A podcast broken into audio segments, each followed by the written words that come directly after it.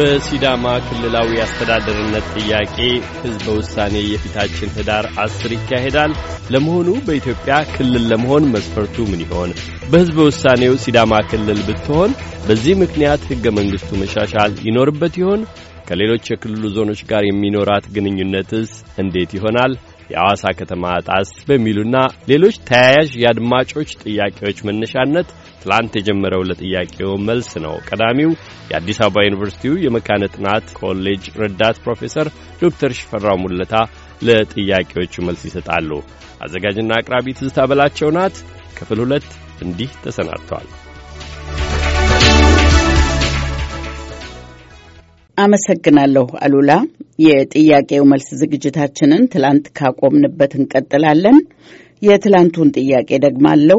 መኩሪያ ግርማ የተባሉ አድማጫችን ናቸው ጥያቄውን የላኩልን። ለመሆኑ ክልል ሲኮን ምንድን ነው ጥቅሙ? ምንድንስ ነው ጉዳቱ ብሎ ማሰብ ያስፈልጋል። ጥቂት ቡድኖችና ግለሰቦች ለራሳቸው ጥቅም ሲሉ የዛሬ 28 ዓመት ኢትዮጵያን በክልል ከፋፍለው ራሳቸው ተጠቀሙ እንጂ ለዜጎች ወይንም ለመጡበት ማህበረሰብ ያደረጉት ነገር የለም።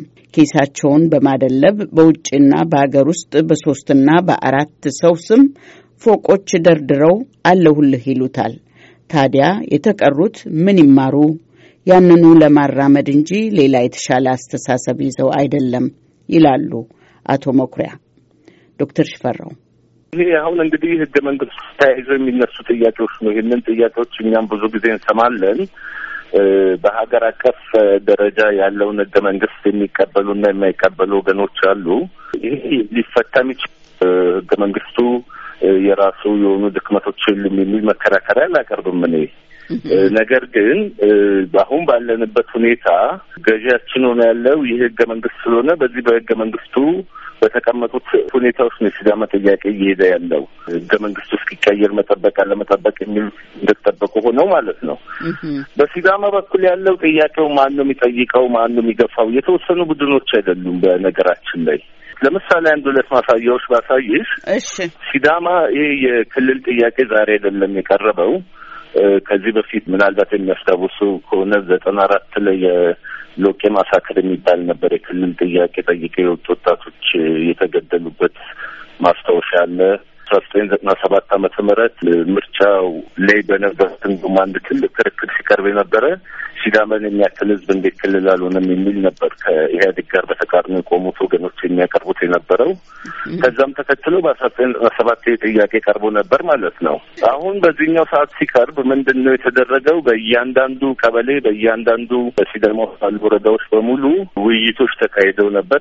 ወደ ሶስት ነጥብ አንድ ሚሊዮን ህዝብ ነው ክልል መሆን ይገባናል ሲል petition ፈርሞ ለዞኑ council ያስገባው ማለት ነው። የዞኑ ምክር ቤት እነኝን ሁሉ መሰረቶች አድርጎ ነው ጥያቄውን ለክልሉ ምክር ቤት ያቀረበውና ክልል መሆን የሚለው ጥያቄ ቡድኖች ሳይሆን የመላው ህዝቡ መሆኑን ከነኚህ በቀበሌ ደረጃ ከተካሄዱት ህዝባዊ የምክክር ጉባኤዎች ቪዲዮዎቹ በሙሉ በቀላሉ ማየት ይቻላል እና ብዙ ጊዜ በኢትዮጵያ ፖለቲክስ ውስጥ የሚነሳው ማንኛውም ውሳኔ ሴቶችን ያገለለ ነው ይባላል። በሲዳማ ሁኔታ ብናይ ግን ሴቶች ብቻ የወጡበት ወደ አንድ ሚሊዮን የሚደርስ ትልቅ ሰላማዊ ሰልፍ የተካሄደበትን የቅርብ ጊዜ ትዝታችን ነው። እሱንም በምናይበት ጊዜ ወንድ፣ ሴት፣ ወጣት፣ አዛውንት ሳይባል ፖለቲከኛ፣ ምሁራን ወይንም የነጋዴ የተወሰነ ክፍል ሳይባል ሁሉም ህብረተሰብ ክፍል ወጥቶ ሀሳቡን ሲያሰማበት የነበረ በመሆኑ በዚህ ሁኔታ የመላው የሲዳማ ህዝብ ጥያቄ እንደሆነ ማሳየት ይቻላል የሚል ነው ምላሽ። እሺ፣ በጣም ነው የማመሰግነው። እንግዲህ ዶክተር ሽፈራው በታሪክም አሁን በቅርብ ጊዜም የሲዳማ ህዝብ ክልልነት ይገባኛል ብሎ ደጋግሞ ጥያቄ አቅርቧል። የሚካሄደው ህዝበ ውሳኔ ለህዝቡ መልስ ለመስጠት ነው። በትክክል አዎ። ሌላ ጥያቄ ላቅርብ። አቶ ጋዲሳ ፈየራ ምን ይላሉ? ጥያቄው ለውጡ በሁለት እግር ከቆመና ምናልባትም ሪፎርሙ ሊተገብራቸው የሚችላቸውን የመንግስት አወቃቀሮችን ካዩ በኋላ ማቅረብ ሲቻል ለምን አሁን ማቅረብ አስፈለገ? ክልል የመሆን ጉዳይ ከተነሳ በክልሉ የሚኖሩ ሌሎች ብሔር ብሔረሰቦች፣ ህዝቦች እጣ ፋንታቸው ምን ይሆን ይላሉ እና በህዝበ ውሳኔው አብሮነት ከተመረጠ መገንጠሉን የሚያበረታቱ እሊቶች በእርግጥ ለመቀበል ዝግጁ ናቸው ወይ? ምርጫው ፍትሐዊና ግልጽ ህጋዊ ሆኖ ከተካሄደና የለም ሲዳማ ከተቀረው የደቡብ ብሔር ብሔረሰብ ጋር ይቆይ የሚል ውሳኔ ካመጣ ይሄንን ይገፉ የነበሩ ወይንም የፖለቲካ ልሂቃን ይቀበሉት ይሆን ወይ ነው የአቶ ጋዲሳ ጥያቄ። በጣም ጥሩ። ሲዳማ አንድም ቀን ከኢትዮጵያ እገነጠላለሁ የሚል አጀንዳ አራምዶ አያውቅምና አንዳንዱ በማወቅ አንዳንዱ ጥያቄውን ለማሳነስ መገንጠል የሚለውን ቃል ይጠቀማሉ። ይሄ ስህተት ነው። ሁለተኛው ይሄ ጥያቄ ቀረበው ዶክተር አብይ ወደ ስልጣን ከመጡ በኋላ እና ለውጡ በሁለት እግሩ ሳይቆም የሚል መከራከሪያ የሚያቀርቡ አሉ። ከላይ እንደገለጽኩልሽ የሲዳማ ጥያቄ ዛሬ የተነሳ አይደለም። በእርግጥ ይሄ ሪፎርም መምጣቱ ጥያቄው ድጋሚ እንዲቀርብ አበረታቷል። ዶክተር አብይ ራሳቸውም ሰኔ ሁለት ሺ አስር ዓመተ ምህረት አዋሳ በተካሄደው ጉባኤ ላይ ከሲዳማ ሕዝብ ጋር ባደረጉት ውይይት ይህ ጥያቄ ተደጋግሞ ይነሳል። በዛን ሰዓት እሳቸው የሰጡት ምላሽ ምንድን ነው?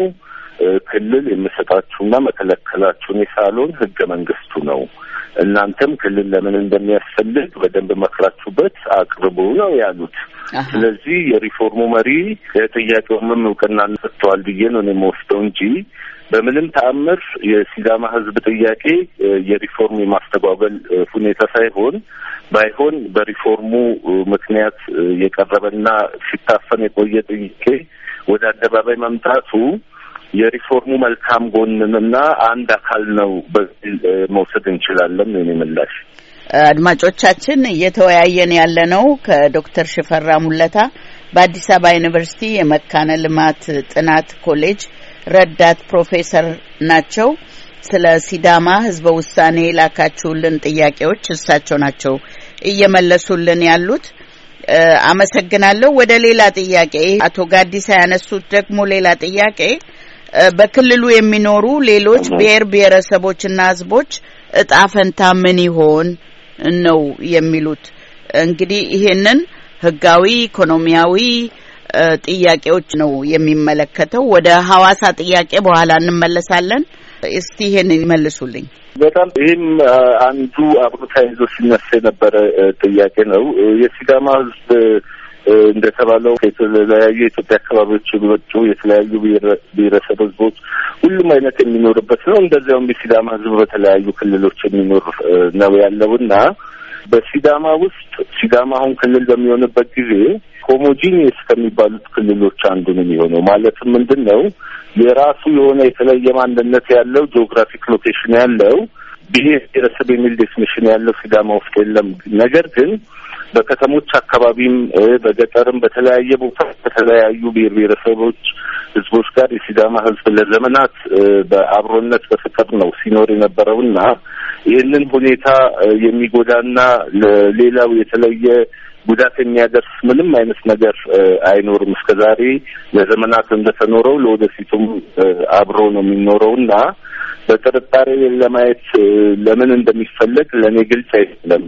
እንዳልሽው በከተሞች አካባቢ ያሉትንም ስብጥሮች ብናይ የሲዳማ ብሔር ድሮ በከተሞች አይኖርም። አሁን በከተሞች አብሮ ነው የሚኖረው። በእድሩም በቤተ ክርስቲያኑም በተለያዩ ማህበራዊ ሂደቶችና ሁኔታዎች ከሌላው ህዝብ ጋር በፍቅር የሚኖር ህዝብ ነውና ሌላውን እንደሚያገል አይነት ተደርጎ የሚቀርቡ አካሄድ ለእኔ ትክክል አይመስለኝም። በሌላ በኩል ደግሞ ችግር እንኳን ይሆናል እንኳን ቢባል እነኚህ ለሌላ ለተባለው ጥበቃ ነው ያደረገው የፌዴራሉ ህገ መንግስት ነው። በነገራችን ላይ በሲዳማ ባህል ሲዳማ or መጤ የመሳሰሉት አይነት ነገር ብሎ የማግለልና የመግፋት ሁኔታ እንደነበር ነው እና የሚታየው ይሄንን የህዝቡን ባህል ካለመገንዘብ የሚቀርብ ጥያቄ ሊሆን ይችላል ብዬ ነው እኔ የምገምተው። እንግዲህ ዶክተር ሽፈራው እንደዚህ አይነት ጥያቄዎች እኮ ቢቀርቡ የሚያስደንቅ አይደለም። አሁን በቅርቡ ኦሮሚያ ውስጥ ለምሳሌ ዘርን ወይንም ሃይማኖትን ትኩረት አድርጎ የተካሄደ ጥቃት ነበረና የተሰዉ ሰዎች አሉ። ቀደም ብሎም ሲዳማ ውስጥ በጣም ብዙ ሰዎች የተጠቁ ስለሆኑ ይሄ ይሄ እኮ የቅርብ ጊዜ ትዝታ ስለሆነ ነው ሰዎች ጥያቄ የሚያቀርቡት። ምን ዋስትና አለው የተቀረው ሕዝብ በሰላምና በእኩልነት የተባለው አካባቢ ውስጥ ለመኖር የሚል ጥያቄ ቢያነሱ የሚደንቅ አይመስለኝም። አይመስሉትም? ትክክል ነሽ ትዝታ። በተለያየ የኢትዮጵያ አሁን politics ኡ አንዳንዴ ጥያቄዎች ምላሽ ሳያገኙ ሲቀሩ በሲዳማ case specific አድርጌ ልመልስልሽ ብዬ ነው። በኦሮሚያ ውስጥ ያለውን detail ኡን ብዙ ስለማላውቅ ማለት ነው። የምታያቸው አይነት ነገሮች በህዝቦች መካከል አሁን ጥርጣሬ የሚፈጥሩ ነገሮች አንዳንዴ ያልተፈለገ ነገር ውስጥ የማስገባት ሂደት ሊኖር ይችላል። የጥያቄዎች መዘግየት የወጣቶችን ቁጣ ሊያስነሳ ይችላል። ነገር ግን የተወሰነ አካባቢ ትንሽዬ ነገር ሆኗል ወይ ድርሳ የመሳሰሉት አይነት ነገር ተካሂዷል ማለት የሲዳማ ህዝብ እንደ ህዝብ እንደ ፖሊሲ አውጥቶ በሌላው ላይ ያደረገው ነገር ብሎ ማለት በጣም ከባድ ነው። የሲዳማ ህዝብ በፍጹም ከዛ በኋላ ድርጊቱ ባልታሰበ ጊዜ የተፈጸመ መሆኑን የሲዳማ ሽማግሌዎች ወጥተው አውግዘው ከሌሎች ህዝቦች ጋር even የተጎዱት የተባለው በፍጹም ይሄ ሲዳማ ባህል አይደለም፣ ሲዳማንም የሚገልጽ አይደለም፣ የተወሰኑ ክፍሎች ያደረጉትን መሆኑን በአጠቃላይ ሲዳማን አይገልጽም ብለው የሁለቱም ወገኖች ቁጭ ብለው በጉባኤ አብረው ያወገዙበት ሁኔታ ነው ያለውና አንዳንዴ የአድሚኒስትሬሽን መዳከም በሚኖርበት ጊዜ ለግል ጥቅም ፍላጎት የሚንቀሳቀስ ወገን ሊኖር ይችላል። ወይንም እንደዚህ ያሉ ግጭቶች ሲነሱ ጥያቄው ወደ ኋላ እንዲመለስ የተለያዩ ምክንያቶች ሊኖሩ ይችላሉ። ፖሊስ የራሱን ምርመራ አድርጎ ሲጨርስ የምክንያት መንስኤውን ያሳውቀናል ብዬ ጠብቃለሁ። ሲዳሞ ሰላሳ ስድስት ወረዳዎች አሉ። እንደዚህ ያለ ነገር የተፈጠረው ሶስት አራት ቦታ ነው እና ይህንን ለሲዳማ ሕዝብ አጠቃላይ መስጠትም አግባብ አይደለም። እሺ ዶክተር ሽፈራው ሙለታ በጣም አመሰግናለሁ። ወደ ሌላ ጥያቄ ልሂድ። ይሁን ሰላም የተባሉ ከአዲስ አበባ በርከት ያሉ ጥያቄዎች ልከውልናል። አንዱም ጥያቄያቸው ርዕሰ ከተማዋን የተመለከተ ነው። ሐዋሳን የደቡብ ብሔር ብሔረሰብ ዋና ከተማ የሆነችውን እንበል ሐዋሳ የሲዳማም የደቡብም መቀመጫ ትሁን። ይሄ በጋራ የመጠቀም ጉዳይ አሁን በአዲስ አበባ እየታየ ያለው ችግር በባሰ መልኩ እንዲመጣ አያግዝም ወይ? ምክንያቱም በደቡብ ብዙ ጠያቂ ብሔሮችና ብሔረሰቦች አሉና ይላሉ። አንደኛ ህዝበ ውሳኔው ስለ ሐዋሳ ምን ይላል? የተቀመጠ ነገር ካለ ሁለተኛ የአቶ ይሁን ሰውን ጥያቄ ይመልሱልን። አዲስ አበባንና የሐዋሳን ማነጻጸር ትንሽ የሚከብድ ይመስለኛል። ምክንያቱም በትልቅነታቸውም በአሰፋፈርም በብዙ ነገር በታሪክም ብዙ ነገር ሊባል ይችላል። የሐዋሳን በተመለከተ ግን የነበረው ጥያቄ ምን ነበረ? የሐዋሳ ዕጣ ፈንታ ይባል ነበር ከበፊት ጀምሮ ማለት ነው። ነገር ግን የደቡብ ክልል ምክር ቤት ከአንድ ከሶስት ሳምንት በፊት ባደረገው ጉባኤ በግልጽ ቋንቋ ያስቀመጣቸው ነጥቦች አሉ። ሐዋሳ በሲዳማ ውስጥ ነው የምትገኘው። ስለዚህ የተጠሪነት ጉዳይ ከአሁን በኋላ ጥያቄ የሚሆንበት ጉዳይ አይደለም በሚል motion ተዘጋጀ። የተዘጋጀው motion ምንድን ነው የሚለው ተጠሪነቱ ለማን ነው የሚሆነው የሚል ጥያቄ ነበረ። ሞሽኑ ላይ የተቀመጠው ሲዳማ ክልል ሆኖ የሚወጣ ከሆነ ሐዋሳ ከተማ ተጠሪነቱ የሲዳማ ብሔራዊ ክልላዊ መንግስት ነው የሚሆነው የሚል በግልጽ ቋንቋ ተቀመጠ። ሞሽን ውስጥ የተካተተው ነገር ቀድሞ የደቡብ ክልል ለምን ያህል የሐዋሳ ውስጥ እንደ ዋና ከተማነቱ መጠቀም ይችላል የሚል ሌላኛው ነበር። በዚህም የተስማሙበት ነጥብ ለሁለት የምርጫ ጊዜያቶች አስር አመት ነው maximum የሚሆነው የራሳቸውን አዲስ ከተማ ወይንም መርጠው ቢሮ ተገንብቶ እስኪወጣ ድረስ ሐዋሳ ለሁለቱ dual capital ሆና እንድታገለግል ነው የተስማሙት ማለት ነው። ይህንንም በአብላጫ ድምፅ ነው የጸደቀው። ወደ መቶ ስልሳ ስምንት ድጋፍ ባልተሳሳት ወደ ሀምሳ አምስት መሰለኝ ተቃውሞ። ይሄኛው motion በክልሉ ምክር ቤት ጸድቆ ያለፈ ስለሆነ ከሬፈረንደሙ በኋላ እንደውም political solution ነው ሐዋሳን የተመለከተ እየተገኘው ነው ማለት የምንችለው አሁን ባለበት ሁኔታ ማለት ነው። ስለዚህ ሐዋሳ ሬፈረንደሙ አዎ የሲዳማ ብሔራዊ ክልላዊ መንግስት ይቋቋም ብሎ በአብላጫ ድምፅ የሚወስን ከሆነ ተጠሪነቱ ለሲዳማ ብሔራዊ ክልላዊ መንግስት ይሆናል። የሲዳማ ብሔራዊ ክልላዊ መንግስት ዋና ከተማ ሆኖ ያገለግላል። ለአስር አመት ቢበዛ ለአሁን ላለው ለደቡብ ብሔር ክልልም እንደ መቀመጫ ሆኖ ያገለግላል። ከአስር አመት በኋላ ሙሉ በሙሉ የሲዳማ ብሔራዊ ክልላዊ መንግስት መቀመጫ ብቻ ነው የሚሆነው ማለት ነው። አሁን ባለው ሞሽን በተወሰነው መሰረት። እሺ፣ አመሰግናለሁ ዶክተር ሽፈራው ሙለታ። ዶክተር ሽፈራው በአዲስ አበባ ዩኒቨርሲቲ የመካነ ልማት ጥናት ኮሌጅ ረዳት ፕሮፌሰር ናቸው። ስለ ሲዳማ ህዝበ ውሳኔ የላካችሁልን ጥያቄዎች እየመለሱልን ያሉ ናቸው። ሌሎች ምሁራንን ጋብዘን ነበር። አድማጮቻችን ወቅታዊ በሆነው የህዝበ ውሳኔው ጉዳይ ላይ መልስ ለመስጠት ያዳግተናል፣ ጥናቱ ላይ ነው የተካፈልነው በማለት ይቅርታ በመጠየቅ ቀርተዋል ምሁራኑ እና እንቀጥላለን ከዶክተር ሽፈራው ሙለታ ጋራ ዶክተር ሽፈራው ሌላ አቶ ይሁን አለም የላኩት ጥያቄ አለ። ህገ መንግስቱን የተመለከተ ነው። ምን ይላሉ? በዋናነት ህገ መንግስቱ ሲዳማ ክልል እንዲሆን ከተወሰነ ተጨማሪ ክልል ስለሚሆን አንቀጽ አርባ ሰባት ሊሻሻል ነው ወይ ወይስ አስረኛ ክልል ሆኖ የህገ መንግስቱን መሻሻል ይጠብቃል? ከተሻሻለ በምን የህግ ማዕቀፍ ነው የሚሻሻለው ይላሉ። የህግ ባለሙያ ባልሆንም ህገ መንግስቱ ላይ በግልጽ ቋንቋ የተቀመጠ መሰለኝ ለፌዴራል መንግስቱ ማመልከት ሳያስፈልገው በቀጥታ የፌዴራል መንግስቱ አካል ይሆናል ነው የሚለው አንቀጽ አርባ ሰባት ቁጥር ሶስት ሰ ላይ ይሄ በግልጽ ቋንቋ ተቀምጧል። ስለዚህ ህገ መንግስት ማሻሻል የሚያስፈልገው አይደለም። የህግ ባለሙያዎች ራሳቸውን አስተያየት ሊሰጡ ይችላሉ። አንቀጽ አርባ ሰባት ቁጥር ሶስት ሰ ላይ ማመልከት ሳያስፈልገው በቀጥታ የፌዴሬሽኑ አካል ይሆናል ነው የሚለው። ስለዚህ ህገ መንግስት መቀየር የሚያስፈልግ አይመስለኝም፣ አያስፈልግም። ሌላም ጥያቄ አክለዋል።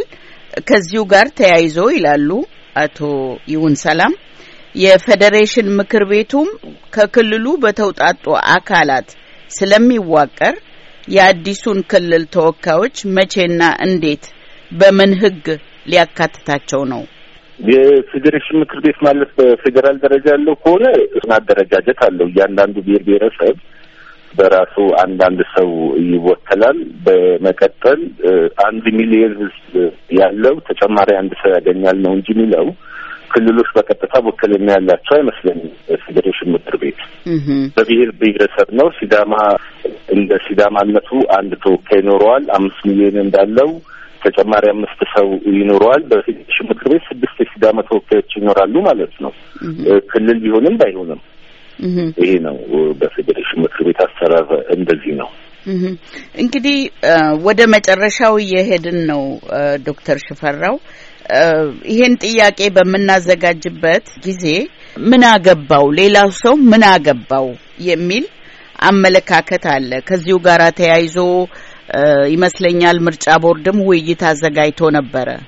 ህዝብ ተጨማሪ ግንዛቤ እንዲኖረው ስለ ሲዳማ የክልልነት ጥያቄ ተጨማሪ ግንዛቤ እንዲኖረው የለም። ክልል መሆን አያስፈልግም፣ ከደቡብ ብሔር ብሔረሰብ ጋር መቀጠል ይሻላል ብለው ሀሳብ የሚያቀርቡ ምሁራንን እንዲሁም ደግሞ አሁን እርስዎ እንደዚህ ቀርበው እንደሚያስረዱን ሲዳማ ቀደም ብሎ ጀምሮ ሲጠይቅ ነበረ ይገባዋል የሚሉትን አብሮ አቀራርቦ ለማወያየት እቅድ ነበረው። ምርጫ ቦርድ እንደዘገብ ነው። ከሲዳማ በኩል የተሰማው ምንድን ነው? ማንም አያገባውም፣ እኛ ነን ይሄንን የጠየቅነው ጥያቄ የሚል ነው። እኛም ይሄንን ፕሮግራም ስናዘጋጅ በጣም ብዙ በፌስቡክ እንዲሁም ደግሞ በድምጽ ምን አገባውና ሌላ ሰው የሚል ሀሳብ ልከውልናልና አያገባውም ወይ ሌላው በዛ አካባቢ በደቡብ ብሔር ብሔረሰብ የሚኖረውም ኢትዮጵያዊ ይሁን በተቀረው የኢትዮጵያ ግዛቶች የሚኖር ኢትዮጵያዊ አያገባውም ስለ ሲዳማ? ጥሩ ጥያቄ ነው። ይሄ አሁን በቅርብ ምርጫ ቦርድ ውይይቶች ለፖለቲካ ፓርቲዎች እና ለሲቪክ ተቋማት አዘጋጅቶ ነበርና በምን አይነት ሁኔታ ውይይቱ ቀር የሚለውን የምርጫ ቦርድ ሰዎች የራሳቸው መግለጫ ሰጥተዋል። እሱ ማየት ይቻላል። ነገር ግን ማንም ያገባው ማያገባው የሚለውን በሲዳማ በኩል የነበረው ጥያቄ የነበረው ምንድን ነው? ይሄ ሲዳማ ውስጥ የሚኖሩ ህዝቦችን ሲዳማም ሌላውንም ሁሉንም በሲዳማ ዞን አስተዳደር ውስጥ ያሉትን ሁሉንም የሚመለከት ነው። ሬፈረንደምም የሚሰጡት እንዲህ ሁሉም ህዝቦች ናቸው። ሲዳማ non ሲዳማ ተብሎ ሳይለይ ማለት ነው። ድምጽ የሚሰጡት currently በሲዳማ ውስጥ ያሉትን አዎ ድምጽ ይሰጣሉ ማለት ነው። ምርጫ ቦርድ ሲያዘጋጅ የፖለቲካ ፓርቲዎች የሚል ጥያቄ ስለነበረ አንድ ብዥታ ምናልባት or ግልጽ ያልሆነ ነገር የነበረው የፖለቲካ ፓርቲዎች ምን አይነቶች፣ ለምሳሌ ሲዳማ ፖለቲከኞች ክልልን ሲሉ ለምርጫ ሻፌታ አቅርበዋል። ከደቡብ ጋር እንቀጥል ሲባል ደኢህዴን ጎጆ አቅርበዋል። ስለዚህ እነኚህ ሁለቱ በሲዳማ ውስጥ የሚንቀሳቀሱ ፖለቲካ ኃይሎች ናቸው በአሁኑ ወቅት ያሉት ማለት ነው። እነኚህ ሁለቱ ወገኖች ተቀራርበው ጎጆ ምረጥ፣ ሻፌታ ምረጥ የማለት ህጋዊ መብት አላቸው። ምክንያቱም ሁለቱም ቀላል ስለሚሉ ማለት ነው። ይሁን እንጂ ሌሎቹ ከሌላ ቦታ መጥተው ፖለቲካ ፓርቲዎቹ ውይይት ውስጥ እንገባለን። ሲዳማ ውስጥ ምንም አይነት እንቅስቃሴ የሌላቸው ማለት ነው። ለምሳሌ የተወሰነ ህዝብ ተወካይ ጠበቃ ነኝ የሚል መጥቶ የማይሆን ነገር ቢያደርግና ነገ ከረንደሙ በኋላ በህዝቦች መካከል ጥርጣሬ የሚፈጥር ነገር እንዳይሆን በሚል ምክንያት ይመስለኛል የምርጫ ቦርድ ይህን በኋላ ላይ የሰረዘው እንጂ የሲዳማ ወገን ለመከራከር አብሮ ለመቅረብ ስላልፈለገ አይደለም። ለምሳሌ አሁን ይህ ነገር ከተሰረዘ በኋላ ነው እኔ አንቺ ፕሮግራም ላይ የቀረብኩት እና በሲዳማ በኩል ያለው ማስረዳት የቀረብኩት ማለት ነው። ሌላኛው ተከራካሪ አልፈልግም ብሎ ቀረ እንጂ ሲዳማ በሩን ስለዘጋ አይደለም። አሁንም ቢሆን በቀሩት የምርጫ ቅስቀሳ ጊዜ ሌላው የፈለገውን ጎጆ ምረጡ ሲል አግባብ የሆነ የሚመለከተው የፖለቲካ ፓርቲ ማለትም የደህዴን የመቀስቀስ ህጋዊ መብት እንዳለው በደንብ ይገነዘቡታልና በዛ አይነት መልኩ ቢታይ የሚል ነው ምላሽ። እሺ፣ ስላብራሩልኝ አመሰግናለሁ ዶክተር ሽፈራው። ነገር ግን አሁን እንደጠቀሱት እንግዲህ ደህደንም መቀስቀስ ነበረበት ጎጆ ምልክቱን ይዞ። አሁን ይሄንን ውይይት የምናካሄደው አርብ ማለዳ ነው። እስከ ዛሬ ድረስ በዌብሳይቶች እንዲህ በቲሸርት ላይ ነው እንጂ ደኢህዴን ወጥቶ እንደ ሲዳማ ተቃዋሚ ፓርቲዎች ሲቀሰቅስ አላየንም ጎጆ ይዞ። ለዚህም ይህንንም ግልጽ ሊያደርጉልን ይችላሉ። ፍርሃት አለ ይባላል። ፍርሃት አለ ሰው እንዳይጠቃ። ምርጫ ደግሞ ከፍርሃት ነጻ በሆነ መንፈስ ነው አይደል እንዴ መካሄድ ያለበት። ምርጫ ከተባለ ከሁለት ነገር ነው አንዱን የሚመርጠው። ቅስቀሳ ታዲያ በግልጽ የማይካሄደው ለምን ይመስሎታል? ይህንን ጥያቄ ትዝታ ደዴኖችን ብትጠይቂ ደስ ይለኛል። ቅስቀሳ ለምን እንዳላካሄዱ ለምን እንዳካሄዱ ፍርሃት ያልሽው በፍጹም እንደዚህ ያለ ነገር ያለ አይመስለኝም። እንደውም በሲዳማ በኩል ሁሉም መጥቶ ሀሳቡን ይግለጽ። ምክንያቱም አሁን አንቺ እንዳስቀመጥሽው ሬፈረንደምም ከምርጫ አይነቶች አንዱ ስለሆነ ህዝቡ በደንብ ተገንዝቦ ነው ድምጽ መስጠት ያለበት። በዚህ በሲዳማ በኩል ማንም ሌላውን አትምጣ ብሎ እየገፋ የለም። ምናልባት እኔ አልቀሰቀሱም የሚለውንም ማለት አልችልም። ምክንያቱም የመቀስቀስ መጠኑ ሊለያይ ስለሚችል ማለት ነው። ምናልባት በደህዴን በኩል የተወሰደ ብዬ መገምተው ሁለት ነጥቦች አሉ። አንድ ፖለቲካሊ ቀድመው ውሳኔውን በጉባኤያቸው ወስነዋል።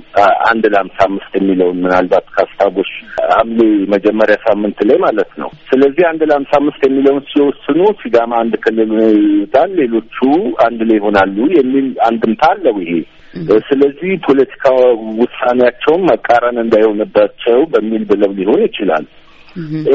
በሌላ በኩል ሲዳማ ሕዝብ ፍላጎቱን በተለያየ ጊዜ ሲገልጽ ነበረና ዓመቱን ሙሉ ብዙ አይነት በተቃራኒ የነበሩ ቅስቀሳዎች ስለነበሩ እኚህ ቅስቀሳዎች የሲዳማን ሕዝብ የክልል ጥያቄ ከመጠየቅ ወደ ኋላ መለሱትምና ውጤቱን ብንቀሰቅስም በአጭር ጊዜ ስለ ለውጥ ምናመጣ አይደለንም ብለውምም አስበው ሊሆን ይችላል።